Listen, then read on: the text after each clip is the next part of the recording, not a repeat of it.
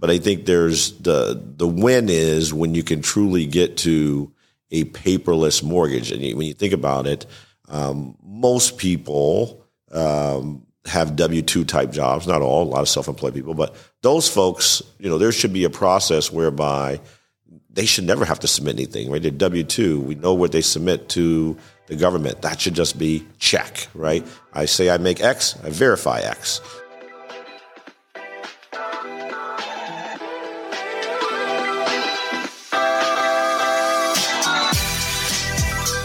Hey, folks, this is Clayton Collins, your host for the Housing News Podcast.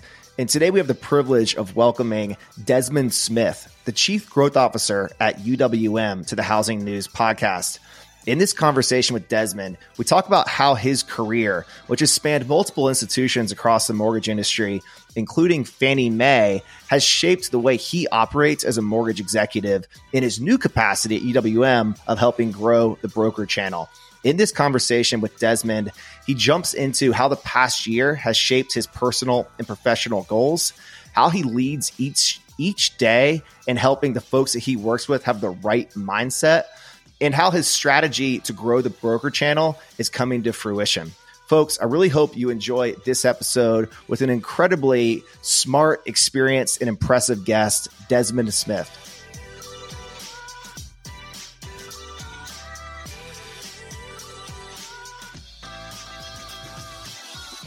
Awesome.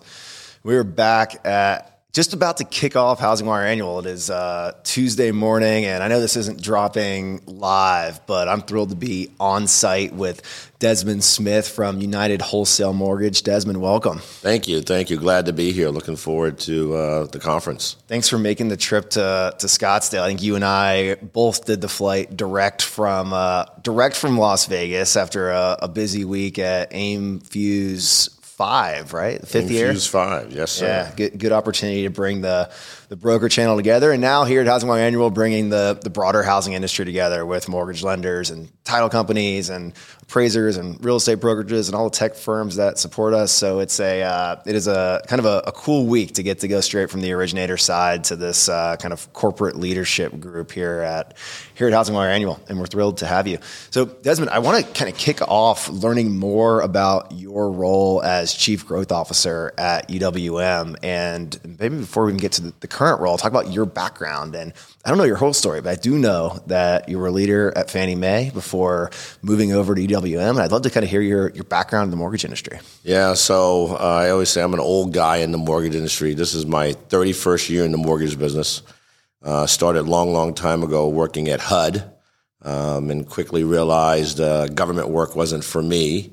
And then I worked for uh, 10 years at Wells Fargo, um, five years at JP Morgan Chase, five and a half years at Citi a little bit of time at Capital One, and then uh, what you uh, what you mentioned most recently was Fannie Mae as chief customer officer for Fannie Mae, and I had uh, a lot of responsibility. I had all customers um, that sold to Fannie and had responsibility from everything from the credit side to the servicing side. Um, so it was uh, a good run for four and a half years. So I've been around for a long time. And so, guys, four and a half years at Fannie. Yeah. Where were you during the the GFC and the, the, the tough days of the housing industry? Yeah, that um, so that was I was at Chase. Chase then. Um, and so you know, it's it was a different perspective to be at a large financial institution and at one that was you know probably the most sound of any that were out there, and the, to feel the rumblings. It, those were scary times, I think, because no one knew what was going to happen, right? That was just kind of unprecedented. And so it was, uh, it was, it was, you, most of us saw the run up because you just saw things going on and go, this doesn't make too much fundamental sense. But, uh, yeah, those, those, those were some tricky times back then. How did that experience at Chase in those years shape your, your leadership style or your views on growing businesses in the mortgage industry? So, you know, I look at it this way. Um, a lot of things happen to us that we can't control. And I think what it what it gave me at least was a foundation of look, you had I worked for a big companies, so I didn't work for a small company that was under a ton of pressure. Everybody was under pressure. But it did show me that even if you have a solid foundation, it's the person at the front or leading the team when he or she stands up and because it's about rallying the troops and making people feel good and that they're working for a place that's going to be okay. And so it gave me a lot of bit of uh, a lot of foundation on that, and you know I, I credit making it through that for a lot of the success I've had since then. That's that's really interesting. And so at Fannie, you said you were chief customer officer, working with some of the big clients. What did what did those interactions look like? How did you help the the large clients at Fannie? Yeah, d- different perspective. So I had the largest of the large and you know the smallest sellers to Fannie. Um, and they all come with different challenges or opportunities depending on how you want to look at it. I think the reality was, you know, not only does you know you have Fannie and Freddie, um, so both of them, you know, are there to. And I, I, go back and say, I think Fannie and Freddie's mission is very interesting when you think about it. It's probably, and I don't know all companies, but it's probably one of the only companies that has a mission to help, right? So affordability, minority home ownership, and a mission to make money. Or so it's very challenging there, and I think they do arguably a good job of threading the needle. So providing um, good programs that help uh, affordable, affordable, affordability issues and keeps the right tension on making sure people who you're putting in houses can actually stay in the house. So I say Fannie's being at Fannie, working with some of the larger lenders was really about how do we help on the affordable things. And then some of the smaller lenders were just trying to figure out how to maximize their growth opportunities. So it, it, was it was a it was an interesting role because not only did you have, like I said, this mission oriented affordability, minority home ownership, but we still had goals to make money and uh, originate a good book of business, high FICO scores, good LTVs. So um, the, the Fannie days were good days. You got to meet a lot of different people, all the CEOs of the big companies um, and of the small companies. And I said it was people have very different drivers to what they were trying to achieve from, like I said, some people just wanted to grow volume, some people wanted to maximize profit. Um, and Fannie's job is to make sure you're delivering a good portfolio, good book of business. Yeah, we, in talking to folks across the industry, I mean, obviously, Fannie and Freddie are incredibly influential in their origination strategy. They're also influential in the, the technology and, and ops strategy. And we talked to a lot of the, the tech innovators that are that are here at this event, um, having integration with Fannie and Freddie and the the blessing on um, on betas and different different tests is incredibly critical. As in your role as CCO, how did did technology play a role in the way you interacted with the, the banks and non banks that that you serve as clients? Yeah, it was huge. Um, so I was there when Day One Certainty rolled out. I still think um, we've probably realized 25, 30 percent. I'm guessing of the true opportunity to leverage data to really improve the mortgage process. Um, so I think Fannie uh, absolutely knew where they want to go and still want to go there. And I think Director Thompson is the right director who will help uh, get us further along. But um, technology is the enablement of the process, right? So I don't think technology can fix a bad process, but technology can sure help it. So you think about things that are being done today um, like even us rolling out SafeCheck, for example, right? SafeCheck is leveraging technology. You can, you know, not have to pay the full amount for the tri-merge until you know the customer is ready. Um, and you can use our BOLT technology to get them completely approved. You're using the pre-checked uh, appraisal waiver process. So technology enables all of these things. And I, used, I saw that firsthand at Fannie the question, the, the biggest challenge is adoption, right? Because most mortgage lenders are like me, been around a long time. You've been doing a process the same way for a long time. And so to bring technology in, it means in a lot of places you have to change, completely change your process. I think that's an evolution, and that's what we're seeing. Uh, so you mentioned that you think we're 25 or 30 percent away uh, down the path of data adoption in the in the mortgage industry. How would you categorize? Like, what is that 25 percent that we've accomplished, and then what is the next 75 percent look like? What do we what do we have to achieve next to get deeper in our utilization of the data that's already out there? Yeah, I, so I, I don't. There'd be no one I think you talk to who wouldn't say we've made progress. So I think things we made progress on again is like using being able to go and get bank statement information without having to provide the bank statements, right? I think that's probably one of the biggest um, uh, advances we made. I think we made some advances um, in the appraisal side too, right? Where you can do the inspection and then maybe you don't need a full blown. So I think you've made these initial steps, and that's what I call them initial steps. But I think there's the the win is when you can truly get to a paperless mortgage. And when you think about it, um, most people um, have W two type jobs. Not all, a lot of self employed people, but those folks, you know, there should be a process whereby they should never have to submit anything, right? They're W two. We know what they submit to the government. That should just be check, right? I say I make X, I verify X. Um, it gets a little bit more difficult. When you're going back to the day one factor, day one certainty, yeah. right? So I think that's part of it. Same thing with um, folks who have traditional banking, right? If you bank with a financial institution, I know how many people use Zelle, but if you use Zelle, all the banks have come together as a consortium and they know when they can move the money around, same way should be at some point the ability to verify the assets with these banks. So, like I said, I, I think we've all could agree that we know it's the future. It's how we get there. And you know, I think one of the reasons I went to UWM is, you know, we are a company that is absolutely leveraging technology to do everything we do. Now, you know, we're only one company, um, but we push and try to get us to be more efficient because that drives client experience, that drives cost. So again, I think we're we're down the path, uh, but it's going to take time to have complete adoption to where these things where where they're able should be able to be checks, right? Just verification processes versus all the documentation review. So the growth trajectory at UWM has been has been phenomenal. Um, what attracted you to the opportunity to join the organization as chief growth officer with a with a tall order to continue this trajectory of outsized growth? You know, I'll tell you. So I went to Fannie in 2016. When I went to Fannie, I ran the East. Uh, the lady who subsequently ran the West uh, left, so I got promoted to take over the country. So I didn't have UWM. I had never be honest with you, heard of it. Uh, United Shore at the time, and I meet Matt Ishbia, and this is probably early 2017, and I it was a, I was blown away because I'm used to a little bit more, I would say, structured CEOs who are you know they got their you know their their, their marching orders, and Matt was just driven by look, this is the right thing for consumers. He's passionate about brokers, and I was like, you know, I'd never really done that before. I was always retail, did some correspondent.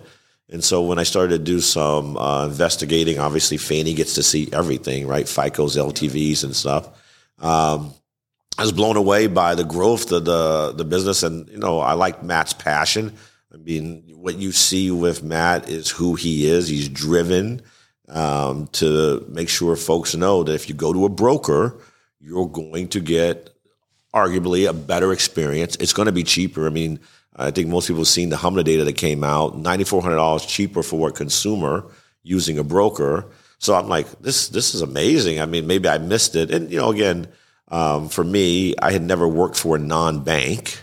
Um, I'd worked for companies that are, you know, great companies, but very structured. And I was like, okay, non-bank, let me, let me see about this. And the passion from Matt, um, you know, I was like, okay, this is something that could be interesting. So, as chief growth officer, I have responsibility for sales and marketing and helping drive um, continued growth in the broker channel. So it was, it kind of was a nice match at the time, right? So I've seen uh, Matt share a slide that kind of represents a, you know, roughly twenty percent broker market share right now, with uh, with ambitions of maybe 50% plus by, by 2030.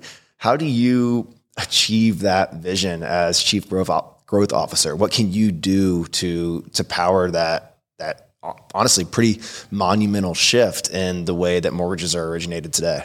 I think so. I think it starts first and foremost with leveraging facts and data, right? Facts and data from HMDA says $9,400 cheaper for a consumer to go through a broker, $10,400 cheaper for a minority to go through a broker. So I think some of it is like having this uh, opportunity to talk to you to share that because I'm sure most people, I'm not sure how many consumers really understand the difference between a broker, or a banker, Um, you know, I worked for banks most of my life. Many people still walk into their bank and say, "I want to buy a house." Oh, I, I mean, I remember the um, the the GFC days when Jamie Dimon conveniently used the term broker to reference all LOs for, for a long time. From his perspective, you know, you know, a lot of people don't see the difference. So I think the opportunity here, first opportunity, is continue to get the message out about brokers. A lot of brokers are um, small, uh, basically self-employed people in your local neighborhood. Yep. Um, and you know, a company like UWM, we're enabling them to be. I would argue to give you as many marketing and uh, successful tactics of success as any large lender, right? We, again, we know they have a better price, we know they give a better co- uh, better cost structure, our client experience. I mean, our average clear to close for our, um, our brokers, which means for the consumers, is 19 days. So I think first of it's the messaging and getting it out. I think the second part is ties to that also, which is there's a lot of folks in retail who don't know about the wholesale channel. So again, this is another opportunity to share with them and say, listen, I'm not saying you need to start your own brokerage great if you want to, but if not, come work for a broker. You'll have better rates.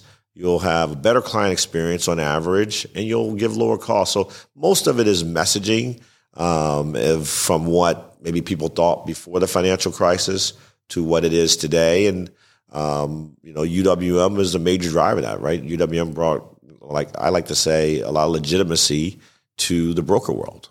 Yep. Yeah, there's clear. I mean, the the metrics that you share are are impressive on the on the cost structure and the impact that can have on consumers. Um, but when you think about kind of the the broader industry and the power of of choice for consumers, there there are values that that other models bring to the bring to the ecosystem, and um, and I, I, you hear talking to originators now, there seems to be a little little more interest in adjustable rate mortgages, which um, I think the depositories might have a, a, li- a, little advantage in if they're willing to if they're willing to portfolio. Is that is that still dynamic? Or are you seeing arms kind of pop in the wholesale space yeah, as well? I think arms have I think arms are probably north of ten percent now, and before okay. I mean they trailed in the low single digit. I mean it was very rare you'd find someone that would take an arm.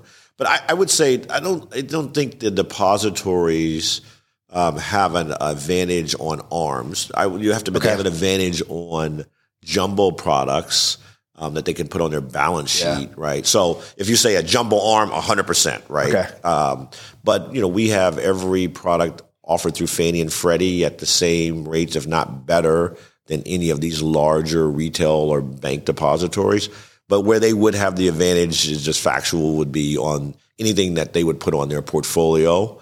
Um, so like a jumbo arm, of course, um, if you know their CFO says, "Hey, we're going to base, base this on some ROA," it's a different reality. But a standard Fannie Freddie arm product, which is I think we're in the low uh, uh, 10, 10 12% so is that, so is the how does that i don't know the answer to this. Yeah. how does that 10% compare how does that uwm 10% compare to the broader industry on adjustable you know i, I, I don't know. I mean i think we've all seen arms become uh, much more uh, you know i would say uh, something that people are interested in. The other thing yeah. we're seeing back today is buy downs right? I mean I, we did buy downs, I think 20 years ago. Yeah. And people was like, it. I mean, I, oh, I think we covered some news of buy downs and all like the OGs in the mortgage world is like, that's yeah. nothing new. Why are you even talking yeah, about that's this? It. I mean, I did it. I mean, I originally a long, long time ago. I mean, that was very common, right? A 2 1 buy down.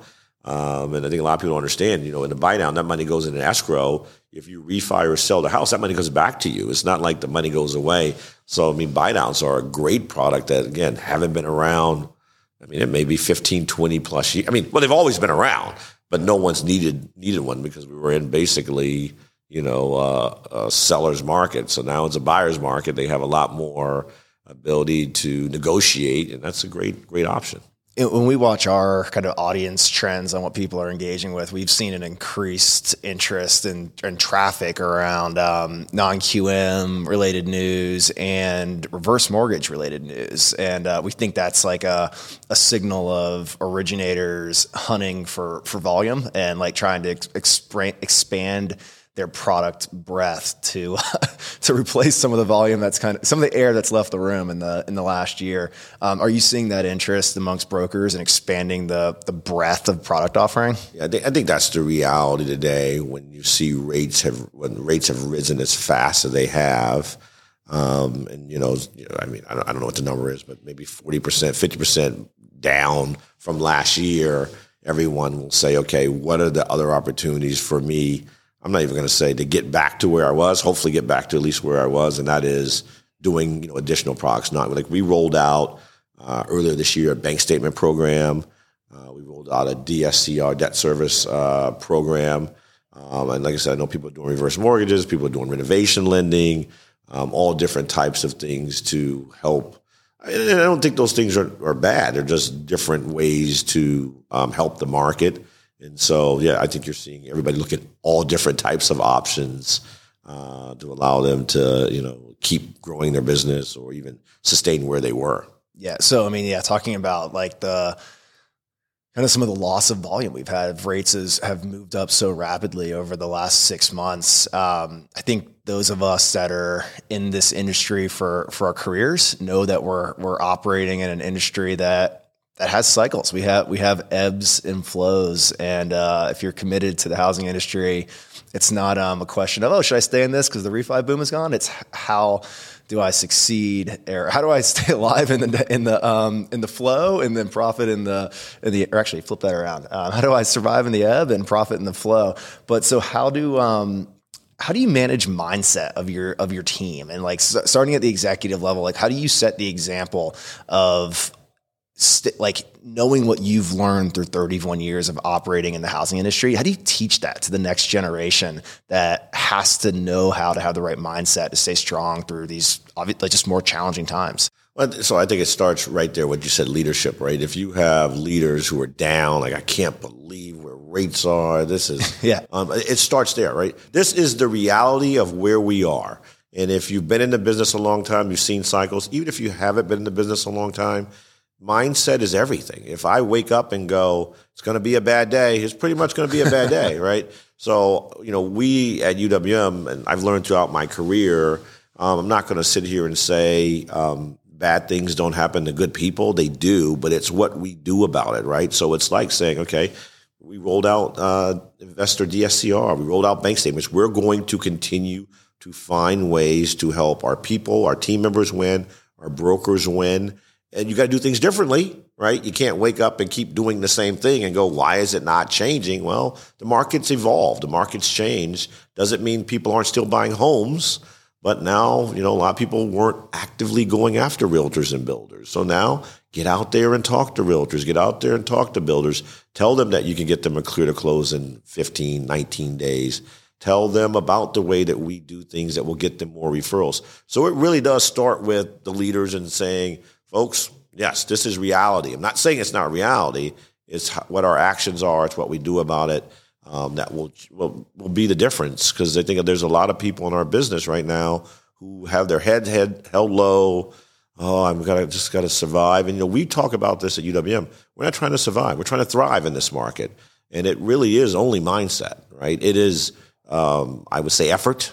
It's attitude. It's you know, making your own reality versus being a victim of someone else's. In a in a bank or a large organization, you have like the the obvious communication lines and responsibility to carry that mindset and leadership to the employees of the company. In the broker channel, you're a little bit different. Your uh, your team are uh, your the, the the brokers are not employees of UWM. They're they're partners. Do you feel the responsibility to bring that leadership and mindset to the to the origination community that you that you support?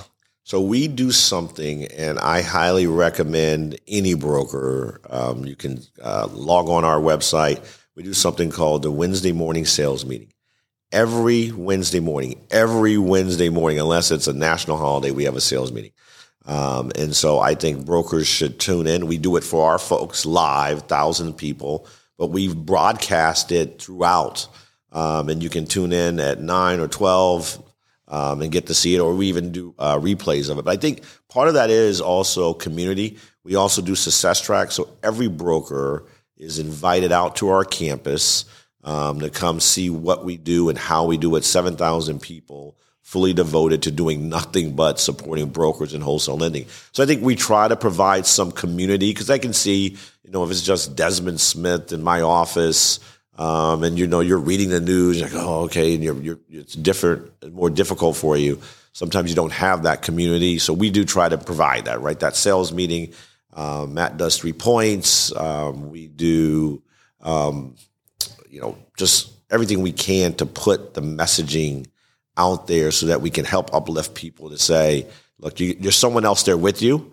Um, I think, like I said, a big part of that is Success Track coming out and visiting because at Success Track, that community get to meet other brokers who may be in Texas, this one may be in Florida, someone else may be in Maryland, and it gives them that network. So we're doing our best to kind of help bridge that gap of what some would say community. That's interesting. So UWM has kind of, I think, developed a, a, reputation for for making big moves every now and then. And and last year, um, you, you, made some waves in the in the valuation space, and um, I think had some some AMC's on edge. Uh, I think there's been some announcements recently in the in the title space. Can you tell us more about? What UWM is doing in terms of title innovation? Yeah, I, I think it, first I'd say, for, yes, I'll tell you, but first I think it starts with um, our focus to ensure that folks know going to a broker is good, if not, I would say best for them. Again, we talked about the $9,400. So the things that we roll out will always be around enhancing client experience, providing speed and efficiency to marketing costs. So we rolled out two of the big rollouts um, Matt made this week, past weekend was UClose 3.0 and Track. So UClose 3.0 UClose 3. you hmm, can you say it? UClose 3.0 really says you can close virtually or you can do a hybrid, so close most of the documents online and then f- sign a few of the wet documents at the closing. That's all about speed and efficiency. We, we like to say you can close 24 hours a day, six days a week. Um, so that's one of the big announcements. Taking Sundays off? Taking Sundays off. Jeez, right? come on. Uh, you know, we got to, give some we people, had to work harder. people time to rest for a few, a little bit. and then the one you mentioned was TRACK, which stands for Title Review and Closing. And what we're saying is, rather than get a lender uh, lender insurance policy, lender's title policy, we've hired lawyers who will review the title, make sure the title is clear and we'll do it for a better cost because for us it's about look we know there's big affordability issues right now big, larger than ever. And so we think you can save somewhere between $800 on a refinance and $1000 on a purchase. And you know again we're doing the review. Um, so there's nothing you know there's no one's missing out on anything. Um, and we just figure out it's a it's a more efficient way it's a cheaper way, and we'll do that on behalf of brokers and we'll do that on behalf of consumers. So, in the, in the topic of growth and, and making waves, when you look across the mortgage space right now, we're, we're starting to see another a consolidation wave, and we're we're seeing some moves in the wholesale market. We're seeing some retail lenders consolidate. If I'm not mistaken, and I kind of look back at the history of UWM, it's been relatively, if not 100%, organic to this stage. Correct? Do we expect that trajectory to continue, or do you think there's ever a, a, a day where a, a, capability or distribution point is uh, helpful in the inorganic side of the growth strategy? Listen, I'm not going to sit here and speak on behalf of Matt ever, uh, but I think the reality is when you've seen success the way we've done it, which is basically I kind of call it uh, grit and grinding and when you are doing things because you believe in your soul they're best for the consumer, um, I think that's the driver, right? The things that we roll out, be it game on pricing, be it track, be it SafeCheck, appraisal direct, those aren't things where you see UWM trying to maximize profit, right? Those are things where you see UWM saying, I want the message to be everywhere that it is better for consumers to use a broker. And that's how you get to 33% market share. That's how you get to 50% market share with brokers because you're doing things that drive client experience. You're doing things that are increase efficiencies, um, drive down costs. Um, and so I think when you stay true to who you are and what built this company, um, I think that will make continue to make the difference and will grow broker market share over That's time. That's awesome. So Desmond, there's a question I've asked a lot of our guests this year, kind of as the the closing question, and um, 2022 has obviously brought a lot of change for for all for all of us. What is one strongly held belief that that you've changed your mind on this year? So something you came into the year believing or believing to be true um, that uh, you know the market or the industry or innovation has taught you otherwise. Yeah, you know, I'm trying to think about there's been one thing. Know, again, I've been doing this a long time, so most of the things that I always I don't I don't really hold anything anymore like it's only one way to do it. I think the biggest thing I, I not learned this year, but I will continue um, to know is the right thing, which is when you are doing things that benefit others, they end up benefiting you, right? So uh, when you're doing things, and listen, I have no right to judge. You'll never hear me judging one, but when you're doing things that maximizes profits over doing what's right for the market or for your consumers, I think those are the things where you've seen hurt people, right? They were foot down to grow, but then they didn't support their back end, their foundation, their people. And I think you're seeing some of those people struggle or exit. So it's not about you know, when, when you're when the times are good, stripping out all the money.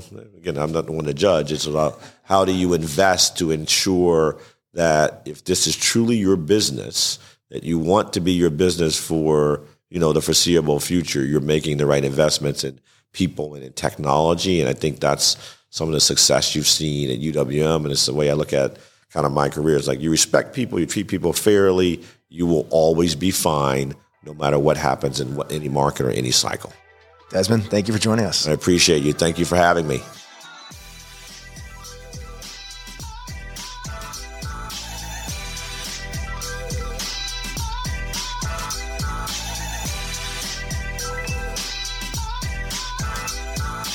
Bam. Now, that is a wrap of this week's episode of the Housing News Podcast.